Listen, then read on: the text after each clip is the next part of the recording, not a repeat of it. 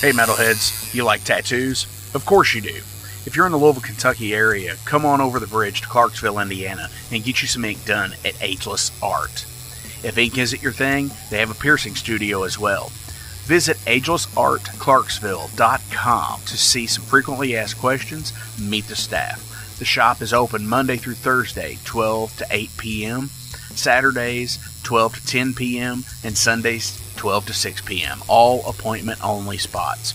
You can set up your appointments by phone at 812 283 1793 or email agelessarttattoo and piercing at gmail.com and someone will get you set up for your first or your next tattoo or piercing.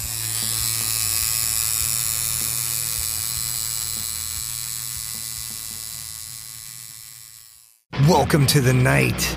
You think you know Night Demon? Then the Night Demon Heavy Metal Podcast is for you. Step into the darkness as we peel back the curtain to give you an unprecedented, all access look into the mind and the heart of the demon. We're talking band history, song analysis, studio anecdotes, stories from the road. It's everything a die-hard Night Demon fan could want and more. This is the only place to learn the inside scoop, the deep dive trivia, the untold tales from the band members themselves and those closest to the Night Demon story. Need more? The Sacred Night Demon Crypt will be pried open to reveal demo recordings that have never before seen the light of day, all with in depth commentary by the band and the people who were there for the writing and recording process. This is a gold mine, a treasure trove of all things Night Demon. Head over to nightdemon.net or wherever you listen to podcasts.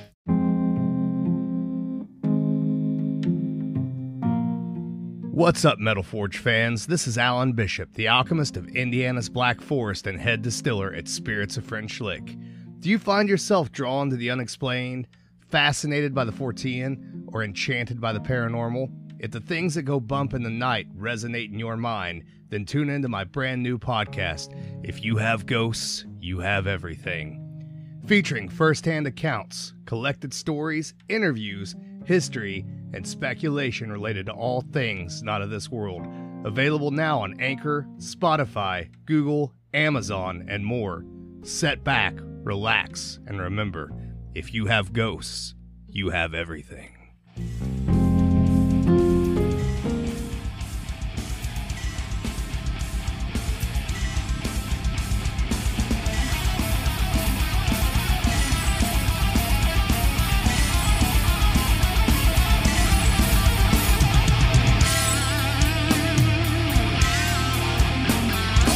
Thank you for tuning into the Metal Forge. I am Mark Jackson and I am your host. The premise of the show is pretty simple awesome interviews and awesome music. If you want to contact me, hit me up at metalforgeradio at gmail.com or visit the website metalforgeradio.com. And now let's get this show on the road. What is going on, Metalheads? Thank you all for tuning in to this week's episode of the Metal Forge. Oh my gosh, here we are in the holiday season. It is in full force, and you know, I am just not a big fan of this time of year. I, I love the weather, like, I love the gloominess, the gloom and the doom, you know, all of that cool stuff. I like the foggy mornings, the the drizzling rain and stuff like that. I love that stuff. I hate the snow personally. Um, I just I, I grew up in a place where there was no real road coverage or anything, you know, no road service, I guess is what you could say. And it was always a pain in the ass getting in and out. But anyway, I'm, I'm, I'm already rambling on. Uh, I have Woody from Split the Abyss here today, and we're going to be talking about their awesome band and the things they're they've been up to and the things they've got coming out soon. You know, they started back in 2007 you know, at the same time Overload did, and it's like 15 years is a long time. You know, you go through a lot of stuff over that amount of time.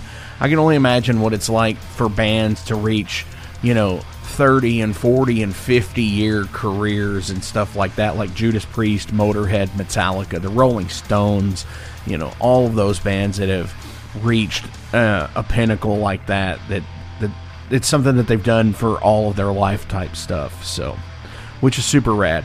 Um, this week, I do want to I do want to tell you, there's not a metal mischief nor a heavy metal wasteland. It's just me. You've only got me this week. Hell yeah! Uh, I still like doing these shows, but I do have some changes coming. I do want to go ahead and mention this because I believe Jason has already started to talk about this on his podcast, The Ale Horn, and we I think we might have mentioned it on our joint podcast, The Mudhorn. Uh, which you, if you haven't really checked that out, the Mudhorn is a total nerd fest. Um, we we don't get together on a on a super regular schedule.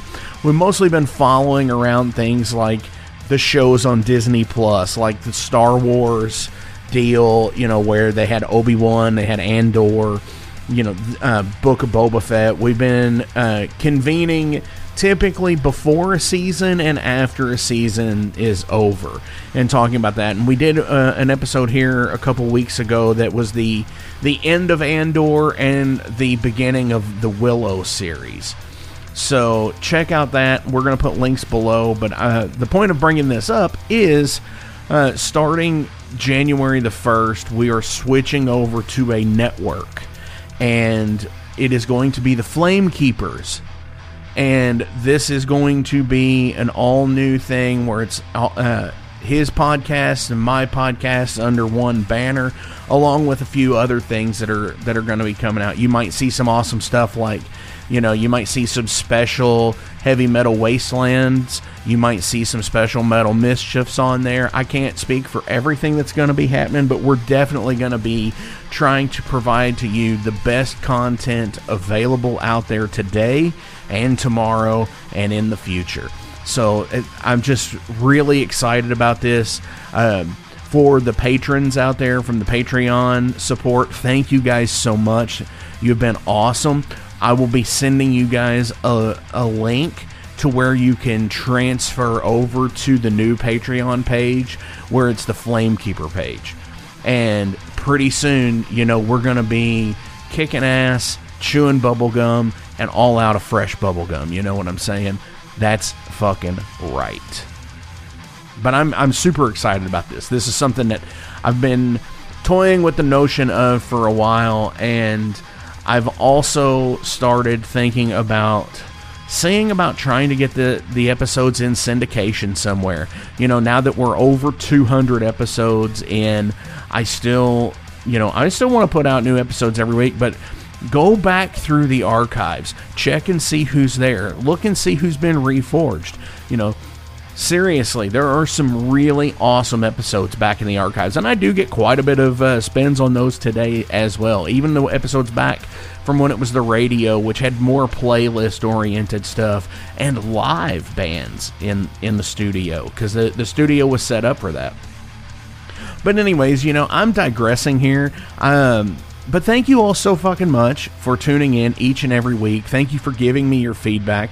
Thank you for sharing the posts. Um, oh, and by the way, if you're in the Louisville, Kentucky area, tomorrow, when by the time I'm putting this show out on Friday, December 9th, uh, tomorrow, Saturday, December 10th, the last Metal Forge live show event of 2022 featuring Rifle from here in Louisville, Kentucky. From Champaign, Illinois, we have Eric Cobra and their first show ever, Halfcaster from Louisville, Kentucky, at the Mag Bar at um, and on Second Street.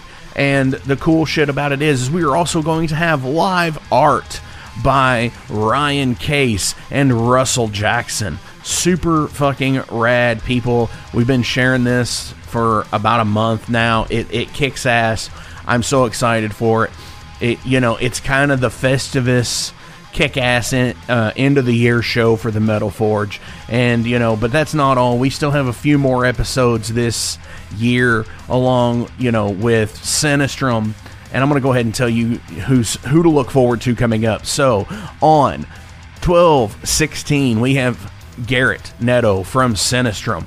We then have Toledo Steel. And then rounding out the end of the year, we have Crypt Rot, a couple of bands from the UK there coming on uh, towards the end of the year, and on the 1230 episode we will have the year in review, where we will be much like the um, the 200th episode, where we will have a heavy metal wasteland and we will have metal mischief.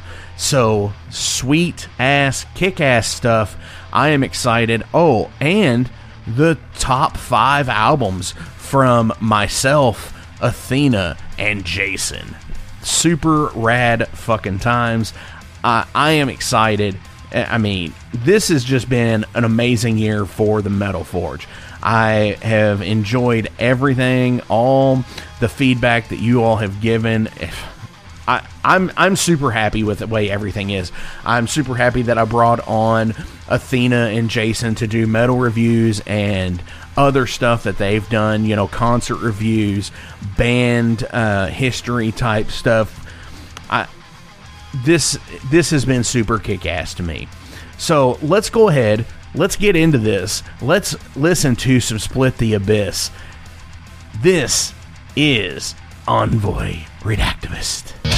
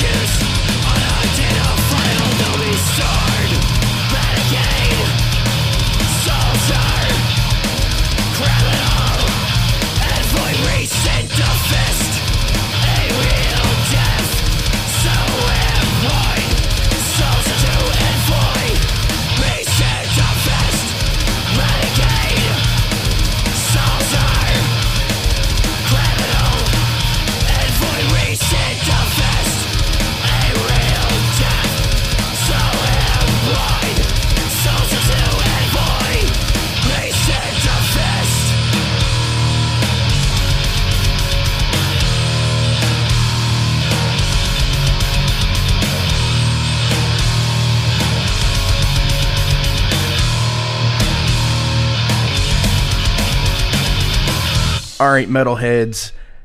I have Woody Corsini from the band Split the Abyss from Cincinnati, Ohio, here on the line. Dude, Woody, what is up? Uh, happy to be here. Uh, thank you so much for um, having me on the podcast today. Yeah, for sure, man. Uh, I mean, I've been watching you guys for you know a while now, a, a couple of years, and it's just like, I, it's like I really need to get these guys on here because you know, you all are a couple hours away from Louisville, you know, and and that's one of the things I've always liked about this area is Louisville is mm-hmm. like two hours from pretty much ev- not everywhere, but you know, the circle of everything. You know, Cincy, mm-hmm. and Indy, Evansville, Nashville ish. You know, and mm-hmm. it, we've got a pretty cool little circuit going on here. I, I do agree. I certainly agree. Hell yeah, man. So for the metalheads out there that have not heard of you guys, tell everyone about Split the Abyss. Well, Split the Abyss, uh, we've been uh, around a good uh, 10 years now. Uh, started at, I can't remember, it's a little hazy to me now. It was either late 05, early to mid 06. It was a chance encounter between me, my best friend, uh, co founder, guitarist, vocalist, uh, Max Kessler, uh, backstage at a high school production of uh, Little Shop of Horrors. Uh, we just arbitrarily, yeah, that's the genesis of Split the Abyss right there. We just started up an arbitrary uh, conversation about uh, Arch Enemy actually uh, came up, and I was a senior, he was a junior, and we both uh, just started basically eating lunch together every single day, talking about various stuff. Uh, he was a guitar player. I was an aspiring drummer. Uh, we just kept talking about uh, bands and stuff like that, and eventually we just finally got together and uh, just started jamming. Neither of us were really uh, proficient enough to really uh, cover anybody else's music. So after enough, enough times, we just uh, started uh, writing our own stuff, and uh, that eventually uh, started becoming a Split the Abyss. Uh, I'd say in our root sound, we are definitely a thrash metal band. I'd say we take a little more from the uh, German bands, Sodom, Destruction, Kreator. I didn't say the American bands. Uh, we started out earlier with a little more uh, death metal influence in our sound. Uh, over the course of uh, three studio records now, a couple few couple of EPs and singles, we're sort of getting more streamlined, a little more traditional thra- thrash sounding. And yeah, we've we've had a fairly uh, consistent run around here in the uh, Midwest. Uh, we've done Cincinnati a ton of times. We've played uh, Columbus. We've uh, done Indianapolis, uh, Fort Wayne. I know we've been down to Louisville and Lexington at least once or twice. Once or twice, we were able to get up to Cleveland once. We've played the Dayton area. Da- Dayton area. Uh, we uh, just dropped our last record, studio record, uh, "These Terrible Depths," uh, January of uh, 2021 and uh, we currently have uh, nine new tracks uh, written for our next uh, as a unnamed uh, studio album. Wow, that is a lot to, to dissect here. So let's kind of take uh, you, the show thing. You know, the Little Shop of Horrors. Really, that that's that's Yeah, kick ass. I mean, Yeah, we were both uh, students at the uh, Cincinnati School for Creative and Performing Arts. Uh, he was a sound guy. I think I was uh, at the time doing scenery stuff. So yeah, it was just a total happenstance right there. see, that's rad as shit. And but you know, I haven't got a chance to see you guys live uh, in all of the all of the places where you said you all had been. I, I haven't got a chance to actually see you guys. So if you were doing like scenery stuff, ha- did that actually has that helped out your stage show? Not really. No, we our, our stage show probably all, all our careers pretty much been pretty uh minimalist. Well, we do we did have a couple of like uh amp screens uh, a while ago, but uh, old logo design we haven't used them quite probably in the last uh, five years or so. It's been a going forward. I think I'd like to think of something we could probably do in that way. I remember uh, seeing uh, Iron Maiden 2019, probably the single biggest production they probably had in the whole course of their career, and that's it certainly leaves an impression on you, and you want to try to emulate that in at least some capacity. Well, for sure, and and see that's one of the things I've always sit there and said is, you know, taking taking it to the next level is also creating that Yeah. visual with it. You know, Yeah. you can you can sit there and have an amazing group of songs that you play and an amazing set, you know, amazing albums, but you know, if you look like you're just five dudes or four dudes or three dudes, uh, depending on your your lineup, you know, on a stage, you know, you you got to give people something to look at too. And see, that's that's pretty damn cool though that you know you have a, a background in like scenery and and stuff like that because I'm sure if you ever did decide to do anything with it, you know, you've got the technical know-how to sit there and say, okay, well, I know, you know, like lighting effects and paint effects and stuff like that. Right. Yeah, but well, I guess to answer your question, uh, no, it has as of as of right now, it hasn't really borne out in uh, what we've done on stage. But uh, if it counts for anything, I finally got our logo on my fucking kick drum heads uh, this year. So it took me about ten goddamn it, it, it took me ten goddamn years to finally do it, but I finally got around to doing it. You know that's that's pretty funny too because I, am in the same boat. It's like yeah, we have amp covers and stuff like that and a backdrop and and like it's like we keep talking about getting the the bass drum head you know done and it's like we never do it. so yeah, I totally get that. So you do have full uh, three full length albums and an EP. Uh, as you said, uh, these terrible depths came out in January of 21. Yep. So now we're coming on two years of that. You've got something new coming out. Uh, of course, you did say it was untitled. I'm assuming it's untitled and unrecorded right now. Uh, Yes, sir.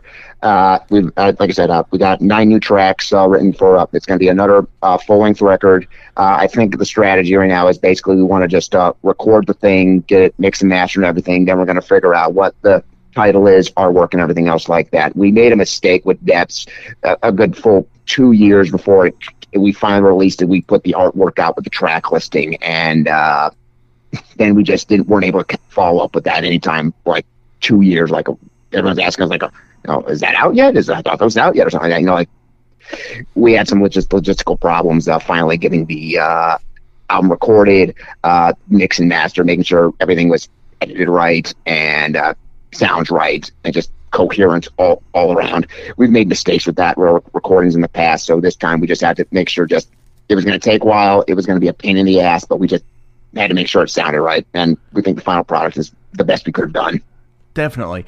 Well, and, and, it did come out in January of 21. So, you know, when you said that it was a two year thing, you know, that's pretty stout because it was also during the pandemic era, too.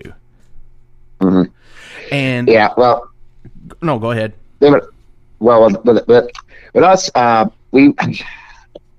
we I get. I, I say that if we were to write the uh, autobiography of this band, you know, it would be I would call it title it you setbacks and logistics because uh, we in January of, uh, of, July I should say of 2017 our uh, my my, best friend the co-founder of the group uh, Max Kessler he moved to uh, Los Angeles and so basically, for the better part of the last five years, it's been uh, basically about weekly uh, phone calls between myself and him. You know, basically trying to figure out, uh, okay, what's going to be uh, the next thing we can like, you know, do do this year. We've been averaging about uh, one show a year uh, since since then. we were fortunate enough, like our we were fortunately in 2020 we were able to get one gig in like under the gate before the lockdowns really started ha- started happening and uh, I think it was like January 20th of that year and uh, I remember uh, we uh, I tracked uh, drums in Indianapolis for uh. Uh, then Max was basically recording his parts and everything in like various locations in the Los Angeles area. And then we like, uh, then we go back. We were hearing the tracks back. You know, there's like you know some connections weren't made here, some fills sounded out of place and stuff like that. So then we had to like stop back, you know, re-edit everything to make sure it all right, and uh, vocal takes. Then we uh, we had to get mixed and mastered. Guitars had to get reamped. So it was just the whole process, you know, like you know, like uh, hurting cats in a way, just you a snail's pace. But we got the final product, and uh, we were able to. It was all, and this is all self finance, you know, independently produced and stuff like that. It's really just two of us basically trying to figure out, okay, we got this done. Now we got to line up this next part of the process. Then after we get that done, we got to line up the next part of the process. Finally, get the physical product, finally get out, distribute it, like physical copies us. It's in our hands, and then we can like you know basically update our Bandcamp and just send it out and just you know be able to get physical copies to people and everything. So Definitely.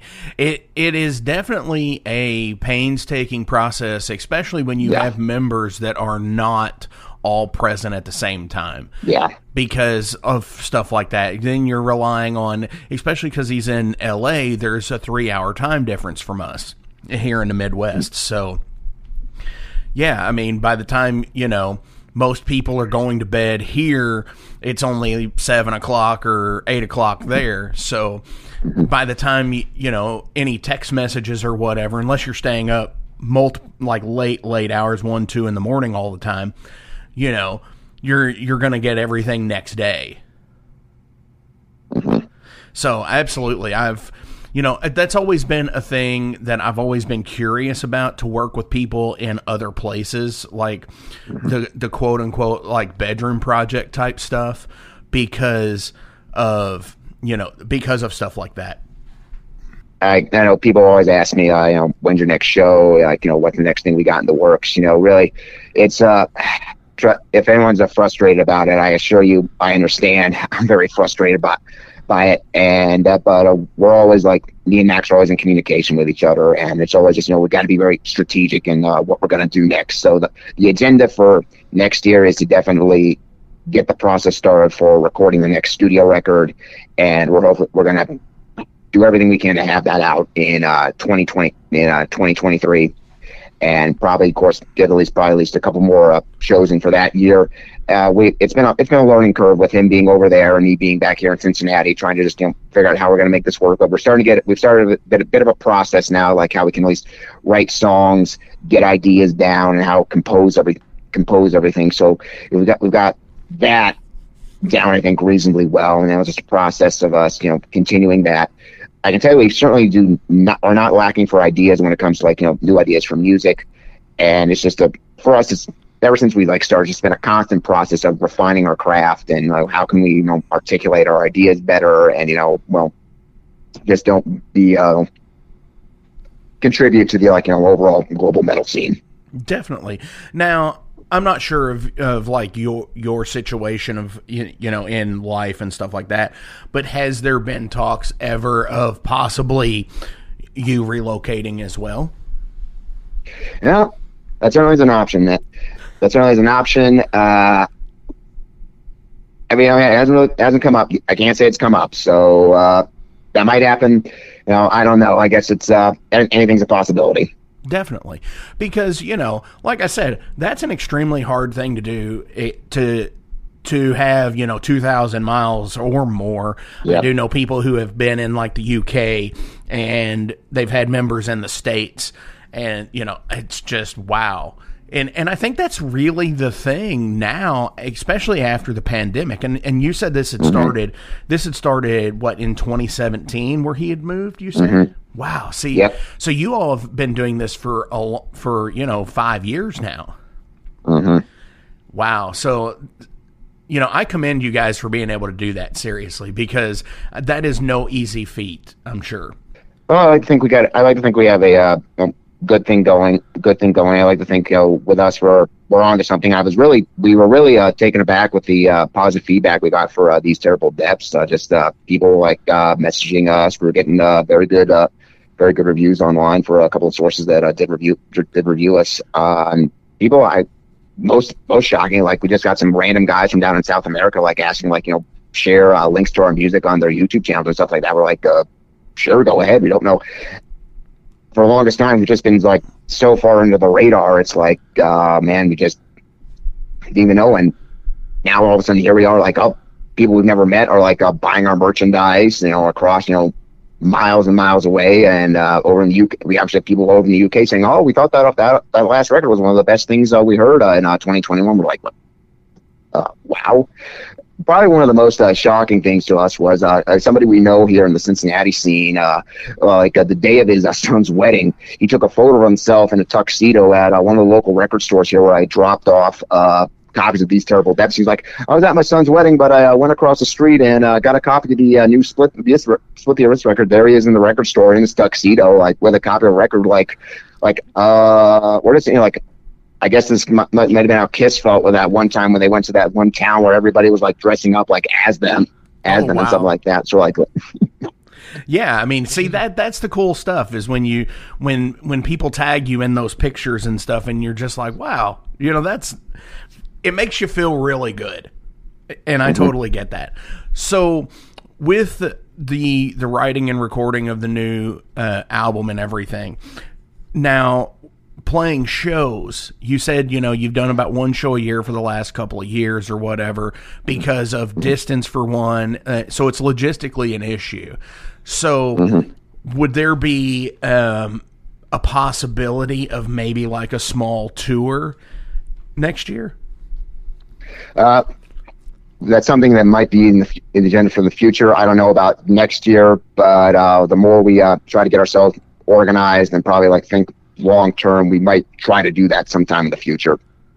for sure Any, anything, anything, anything's a possibility. You know, that'd be something we'd like to do and like that, put that feather in our cap. You know, and even though maybe something is so uh, ambitious as you know, eventually going overseas somewhere, we certainly would like to do that as well. Definitely. And you know, you did mention the South America thing, which is totally fucking rad because there's so many, you know, South American metalheads out there and it is so Yep. you know, it's one of those like niche places where some where you want to go tour, but logistically it is so hard for any band to mm-hmm. actually tour in South America. And you know, going back into reading things like in like White Line Fever, and uh, mm-hmm. the Lemmy autobiography, how they talked about how difficult it was for them to get down there and mm-hmm. tour be- when they had such a huge following. You know, you got like Rock in Rio and stuff where you see like 150,000 people at Yeah. one show. It's so it's it's- it's interesting. it's quite the spectacle. They're very passionate down there, you know, really uh, dedicated to it. It's like, you know, seeing how they react and stuff like that. And uh, they're just, you know, lining the streets and they're just, you know, really, really passionate about the music down there. Oh, for sure. And you know, I want to do uh, because we're talking about South America. I do want to give a shout out really fast to the band Witchtrap from Colombia, who finally got to make it on their United States tour uh, here earlier th- uh, uh, this month. So. Holy shit, you know, it's like I wish they came somewhere close to here, but the closest they came was Atlanta. And it's like, fuck, I can't drive eight hours for, you know, one show. Yeah, yeah, I did see. I've, I've heard a little bit of their. I'm not really too familiar with them, but I have heard a little of their stuff. It sounds really fucking good. Oh yeah. Oh, absolutely it does. And they've been and they've been around for like 35 years. So Wow. yeah, and it uh so go uh for the listeners out there, go check the archives. I believe it was uh June of last year, maybe. I'm hoping it's not 2020. It, may, it might be 2020. it, it, it's one of those times. So, but hell yeah, man. So definitely looking forward to something new from you guys because, and hopefully some more shows uh, before too long as well. I mean, hopefully you get one in before the end of the year because I will definitely be there. Uh, we do we do have uh, our last show of 2022 is going to be uh, December 2nd, actually, up here in uh, Cincinnati. We're uh, playing uh, one of our old uh, haunts. Uh, used to be called, uh, it still is called Urban Artifact. They now have sort of like a musical side called Radio Artifact. They've got a they've totally revamped uh, their uh, ven- venue. It's all new sound system, new staging, just very very nice, very classy. We're going to be uh, there uh, December 2nd. Definitely. Hell yeah, man. So look definitely looking forward to that and hell yeah, we can actually get that get that on the books to to come out. So hell yeah. So I'm going to go ahead and switch over here. I'm going to ask you some general profile questions about you as a person. And Okay. you know, these are just life questions. You know, they're about anything you want it to be about. They're pretty uh, whimsical in some some respect. Okay. Okay. Do you put up a boundary to keep people out of a certain part of your life? Uh, I'm a very painfully introverted person. Uh, let's see, to- but about it, to an extent, yes, but I'm never a person who will just, you know, never not, you know, listen to somebody, you know, take a question or ask something. I guess if uh, people uh, expect me, you know, be uh, extended, like, you know, vacation or just, you know, basically talk, be around uh, them for an extended period of time, I get, uh, at some point, I'm going to get exhausted. I'm going to have to go somewhere to recharge. I guess I do have boundaries, but I'm also somebody who's uh, you know pretty uh, amicable. I guess you could say. I get to know I get to know per, I, get, I get to know a person. You know, they're I get to know a person very well. I have like you know a good rapport with somebody. You know, I'll, I'm willing to you know, but I'm I'm willing to do a lot for a friend. Definitely, I get that, and yeah, I think I think being an artist for the most part, most of us are introverted for, you know, for as it is, and I think most of us too have a, like you were saying, how you were amicable with with most people, uh, almost to the degree of like, not necessarily people pleasing, but want to be to a certain degree, I guess is mm-hmm. is I guess where that where that is for me. So yeah, I totally get what you mean by that, dude. Uh, you know, what upcoming life event are you excited about?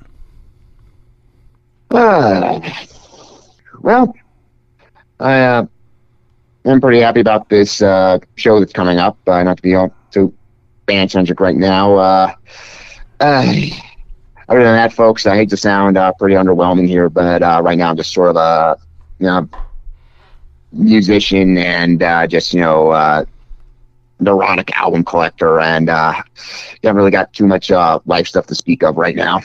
Definitely. Uh, so I haven't asked this question for a while, so I'm going to go ahead and throw it in there because we are in the holiday season as it is. Mm-hmm. Uh, Thanksgiving mm-hmm. or Christmas? Uh, I do enjoy Thanksgiving.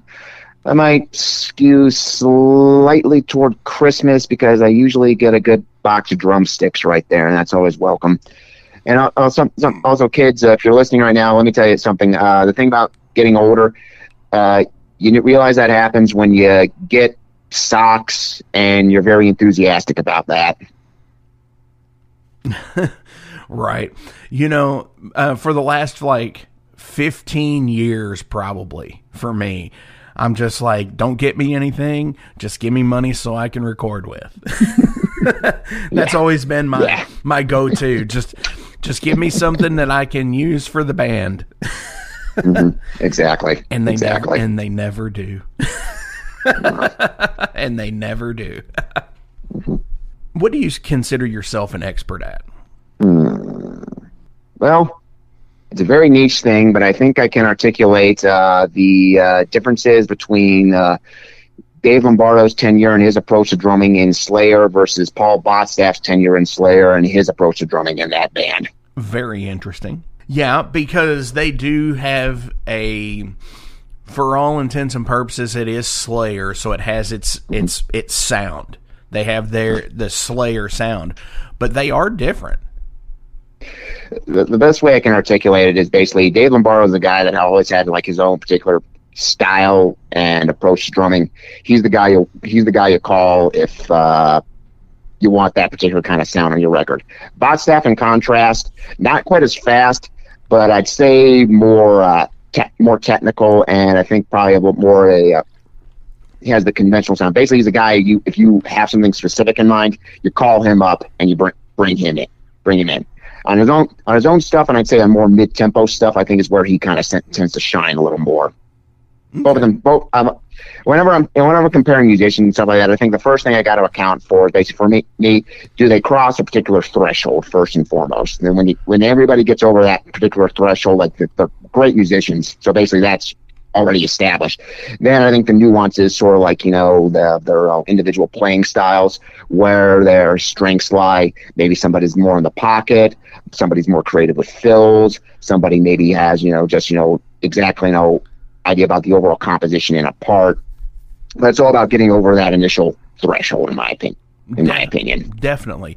So, uh, a couple of big questions that I have regarding both regarding with what you just said. One mm-hmm. is what do you feel about certain players, not naming names, uh, but put down awesome tracks in the studio, but then decide to pocket play live?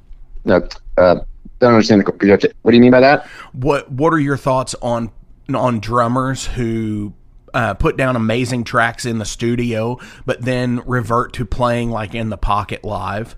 and not doing mm. the hmm. big the flashy stuff that they did in the studio?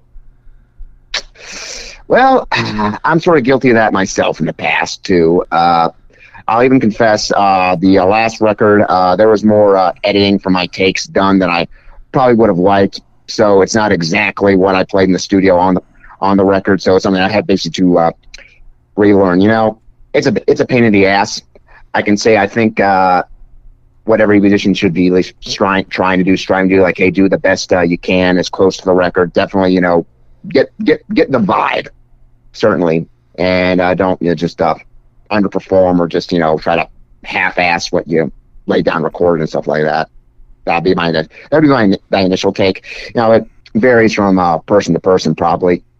You know, I'm pretty sure there may have been uh, some guys, you know, back in the day, they probably had, you know, the uh, enhancement of uh, illicit substances that probably got them the uh, performance they initially laid down or something like that. And they just can't, they just can't recreate that, you know, without, you know, said substances. So uh, there's kind of up a creek out of paddle. So, you know, what can you say?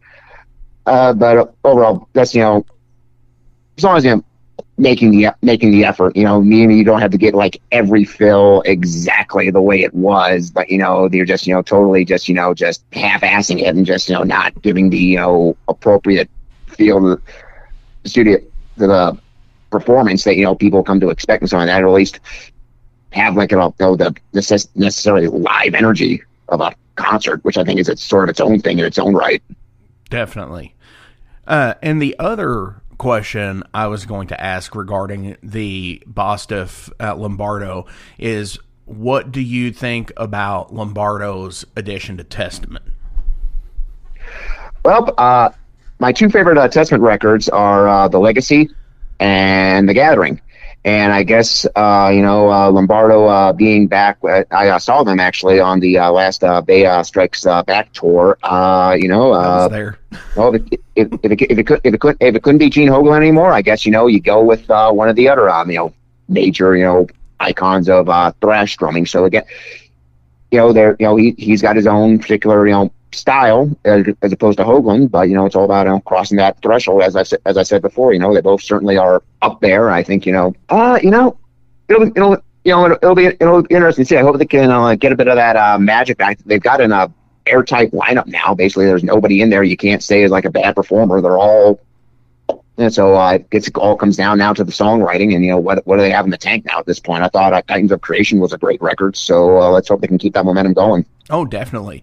And even on like a you know because I'm a bass player and you know with Steve Giorgio on bass, you know mm-hmm. now it's so fucking awesome. And you know he even played on like the new Megadeth album. Mm-hmm, yeah. So you know after they got rid of uh, Junior. What is something you wish you spent more time doing when you were younger? Well, I wish I picked up an instrument sooner than I did. I sort of got, I think I got my first drum set when I was uh, 12 or 13. 12 or 13, I want to say, maybe even later than that. So I, I don't really have like the uh, musical uh, beginning of, uh, you know, they go like nine to 10, you know, basically, you know, picking up an instrument for the first time and like slowly, progressively learning. And then the time I became a teenager, like writing my first songs and stuff like that, the, the you know, archetypal, you know, sort of uh, musician origin story. So I, I guess if I was younger, I wish I like was you know, started like a craft or a hobby sooner than I did. Definitely. So when did you start drumming? It's not like an old man here. I can't uh, really remember. It must have been early teen, early teenage years. I have to say, probably something like that. I remember just arbitrarily asked for. Uh, I just had an itch for the longest time. Uh, could I get a drum? Could I get a drum set for Christmas? And uh, that's uh, how it started. I still got my, still got, I still have it too. The uh, it's a Tama Rockstar gunmetal uh, metallic wrap. Uh, two single kick, two racks on the floor. I expanded to add a, another rack and another second kick drum. I that's the one I still have today. Done all my recording, played all my uh, Bis gigs with. Nice. So uh, that's awesome that you still have it. I mean, because mm-hmm I mean, shit, you know. I wish I still had some of my first instruments, but mm-hmm. yeah, because it's it's always nice to see what you've started with and where you've become, where where you've went, mm-hmm. you know, and and mm-hmm. everything like that. Uh, where do you go when you need to blow off steam? Well, uh, post, post uh, during the pandemic, uh, most of this year, really, I've been sort of uh, a bit of a homebody, to be honest with you. Uh, mostly, if I blow off steam, I'm uh, know, back in my house, uh, probably streaming something, or uh, I'm on here the last uh, few months. Uh, a game called Company of Heroes 2 has become a major obsession of mine. I'll be like, you know, it's on out here basically sending, you know, waves and waves of Russian conscripts against uh, fortified German positions. You know, game. So I guess uh, that's what I sort of do to blow off steam these days. Definitely, yeah. I I wish I was into gaming more, honestly, because you know I, I I've been the type of person where I just um you know I have to have like one thing that I'm doing. I can do yeah. multiple things, but like I get like really yeah. invested in one thing, and then I'm just like everything else becomes a distraction at that point. Yeah. Like, like uh, I used to play a lot of D and D, and then mm-hmm. when when I got uh, my band together, when we when we started, it was just like, well, this is going to take up most of my time, so I can't do that anymore. It's going to be a distraction. I could be writing. I understand. I understand. gaming kind of comes in like intervals for me. I'll be like doing it for a few months, then I'll like drop it for an indefinite amount of time before I finally pick it up again. I, am about a third of the way through the original Metal Gear Solid, and I just uh, stopped at one. I've stopped at one point. I haven't touched it in like probably like you know five months now, so I need to eventually get back and finish it. Oh yeah, uh, same way. I bought a Switch a few months ago, and I was just mm-hmm. like yeah, I'm going to do this. And then I've played it like 12 times. right. I, I did play, I did, as soon as I bought it, I replayed The Legend of Zelda from mm-hmm. NES and, and beat right. it in like four days. And it was just like, well, oh, wow. well, shit. You know, now it's, now I guess I got to beat the Master Quest. mm-hmm. Which I, I, I never really did. So. mm-hmm. Uh, what is the most creative excuse you've used to get out of doing something you didn't want to do? You know, I don't know if I'm very that that creative with my excuses. I'll just probably say uh, I'm not gonna fucking do it, or I just uh, probably pocket pocket veto the uh, task. I guess you could probably say just uh, don't give a response at all. Definitely, the pocket veto seems to work really well when you just you know don't you just don't acknowledge it like it's gonna like it's, mm-hmm. it's just gonna go away. Yeah. I've done that several times. It's like, Mark, did you do this? and there's the dead air. yeah. Yeah. For sure. I totally get that. And, you know, I don't get excuses really either. Like, oh, uh, you know, I overslept and I had a flat tire and, and, you know, or I hit, I hit my neighbor's dog. You know, it's like, I always am the one person to sit there and to think that if I give somebody a shit ass excuse like that, that something much worse is going to happen, and mm-hmm. it's like uh, the boy who cried wolf kind of thing. Yeah. That's the way. I guess you could say I'm just. I guess you could say I'm just too lazy to make up a lie. So I just say, uh, couldn't do it. Can't be there. Right. I get that. Uh, so I've got one more question, but before we do, as always, links are listed below. So please give a like, a share, and a follow. Please support these guys in any way you can. Go buy uh, albums, go buy merch, do what it is you do. Go to shows. Uh, do you have any shout outs you want to give before we go today? Oh well, I guess uh, there's uh, there's some people here uh, in Cincinnati who have been very supportive of us. Will Feiner uh, Transplant Productions uh, booked us uh, several great shows. He booked our last show with uh, Oxygen Destroyer uh, back in uh, July. That was a great gig for us. We really wanted to open for those guys. I guess Justin Roth and Josh Murphy, the other thrash band in Cincinnati, War Curse, they've been very helpful to us over the past five years and so. Luke Sackenheim helped us track our last uh, our, our last single. Uh, we re-recorded uh, one of our tracks from the uh, first album. He helped uh, helped us get drums done for that, and uh, helped. Uh, we, we actually had a few uh, guest appearances on uh, these terrible depths. He also uh, helped uh, engineer and get that stuff together for us. So Luke Sackenheim, Bum Ass Studios, uh, great guy, great guitar player, uh, and uh, just all the other Cincinnati bands, and of course everybody in our fan base who we really appreciate, who's just been very supportive of us. Clearly wants to see us uh, play more music, write more music, and uh, we're gonna definitely continue to try to do that. Absolutely, and yes, definitely.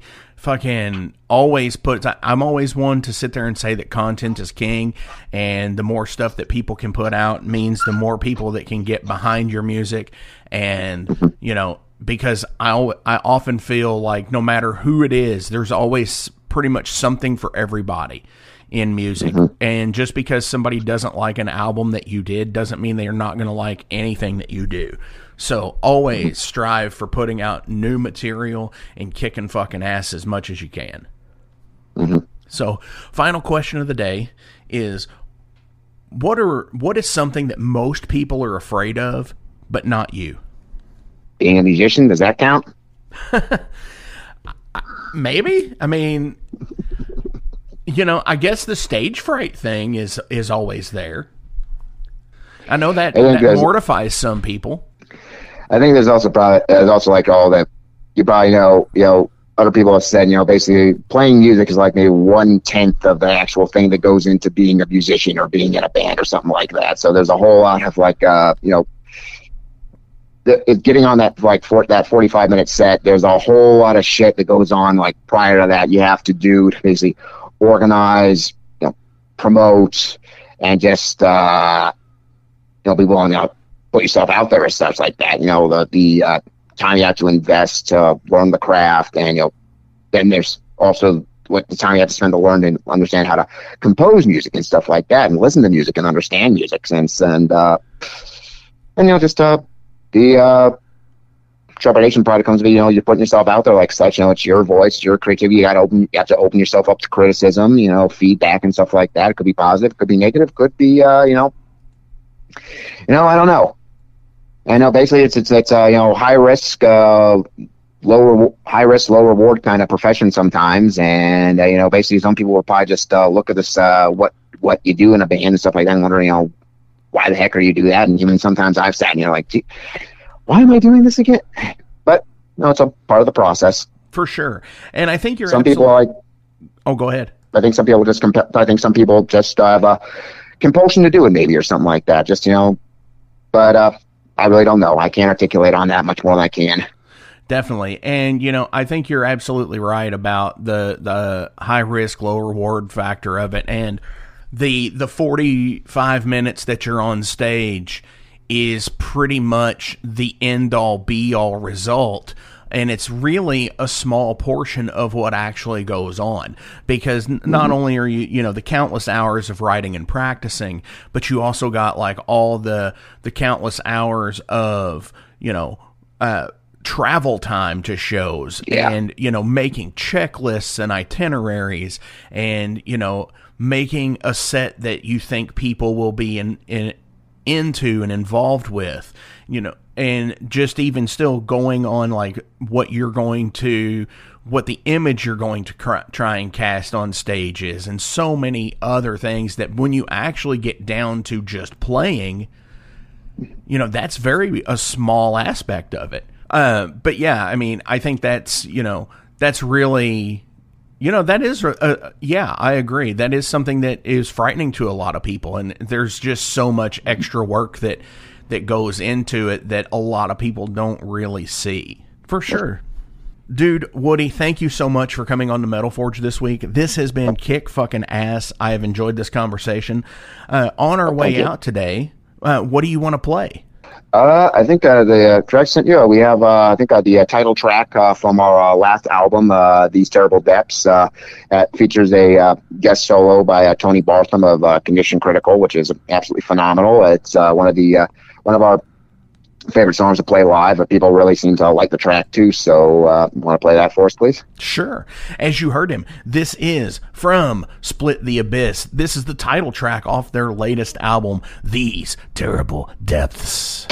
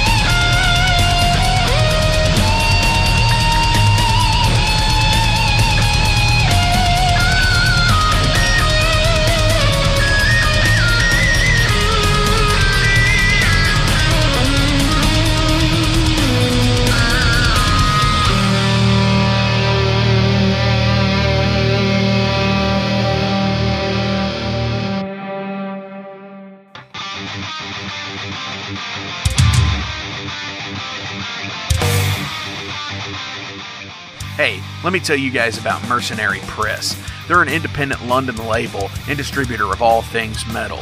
Mercenary Press delivers the goods from their own independent zine. Trust me, you're going to want to get in on that. To distributing various bands from all over the world, including Cramp from Spain and Sadistic Force from Texas. Visit mercenarypress.bigcartel.com to find out what all they have in stock and what you can order. And for Metal Forge listeners, enter code MetalForge to receive a discount on your total purchase at mercenarypress.bigcartel.com. Check it out now.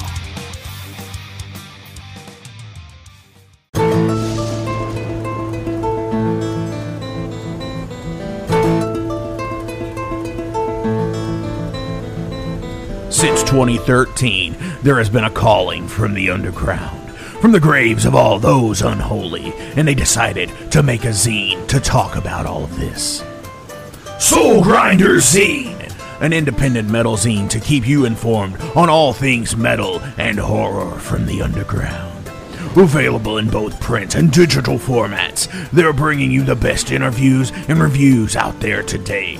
Not only do they do the zine, but they also do compilation CDs. Check them out at facebook.com slash soulgrinder.zine and start your subscription now.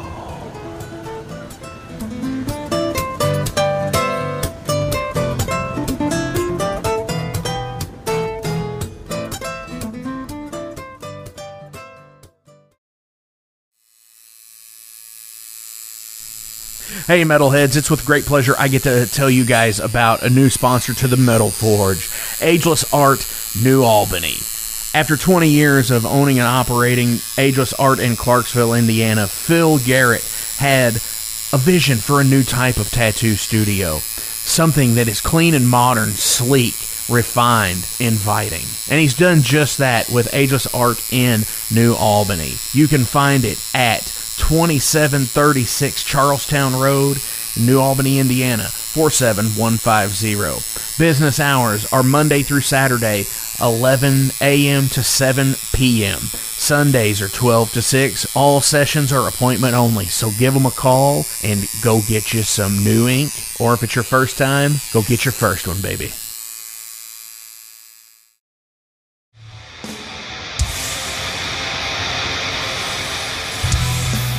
Hey, everybody, let me tell you about the new sponsor to the Metal Forge, Unchained Tapes. They're an independent Pennsylvania tape label.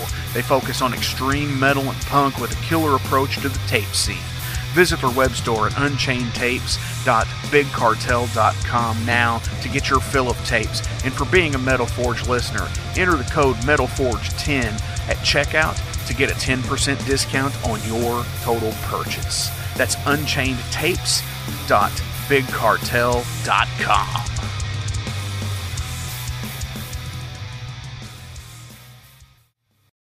Hey guys, Wrestling Steve of the Wrestling Steve Show here.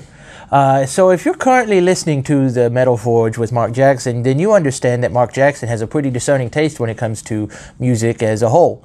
You'll also understand that he has a discerning taste for professional wrestling, just like me. The, my show is called The Wrestling Steve Show. Uh, I talk about modern and classic pro wrestling in a completely unbiased, unfiltered way. Be sure to check me out on all available podcasting platforms. That is The Wrestling Steve Show. And I am the host, Wrestling Steve.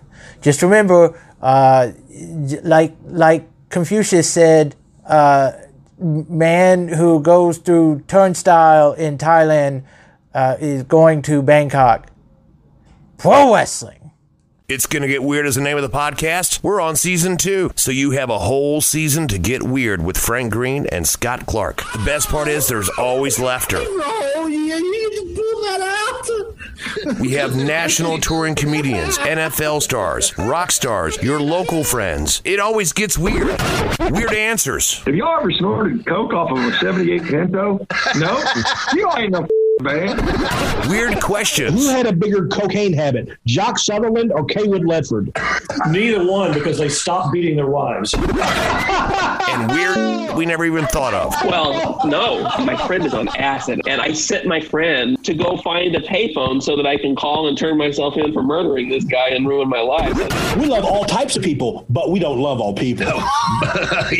Weird. It's gonna get weird is the name of the podcast. Available everywhere. And thank you to Big X Sports Radio for being a proud sponsor of It's Gonna Get Weird. Frank Green, Scott Clark. Yeah. Hey, thank you all for tuning into this week's episode of the Metal Forge. I want to take a minute to remind you guys about the Patreon page. Over on the Patreon page, we have the tiers set up to support the production of the show. We feature the Down and Dirty, which is just a buck. There's nothing special for that one, it just sends me a thank you because every dollar helps. Then there's the Double Down and Dirty. Much akin to the Down and Dirty tier, everything helps produce the show in the end. You make your presence known, and I appreciate that more than you realize. Thank you for being a dedicated friend and supporter to the Metal Forge. By selecting that tier, you will receive some cool Metal Forge stickers in your mailbox. Now, we're really going to start pounding the metal madness with the Apprentice Metalhead for just $5 a month. By becoming an Apprentice Metalhead, you'll be given early access to the shows, published 24 hours before everyone else gets it. You're also going to receive three entries in any contest that we do here at the Metal Forge. You're also going to receive a 10% discount on all Metal Forge merch, and you're going to receive a sweet Metal Forge patch for your battle jacket or backpack. And now, here is the big one. This is the Master Metalhead for just $10 a month. By becoming a Master Metalhead, you will receive a hand numbered Metal Forge Master Metalhead membership card. You're going to be given early access to the shows as well, with 36 hours before everyone else. You're going to receive five entries in any contest that we do here at the Metal Forge. You'll be able to submit audio questions that I will use on the show of you asking questions to the upcoming guests. Remember, timing is everything, and you will need to keep up with the upcoming guest list on the website. You're also going to receive advanced knowledge of any new merch coming out and be given a 25% discount on all Metal Forge merch. And you're also going to get all of the other rewards from the other tiers. So visit patreon.com slash Metal Forge Radio today and help support the Metal Forge. Rock on.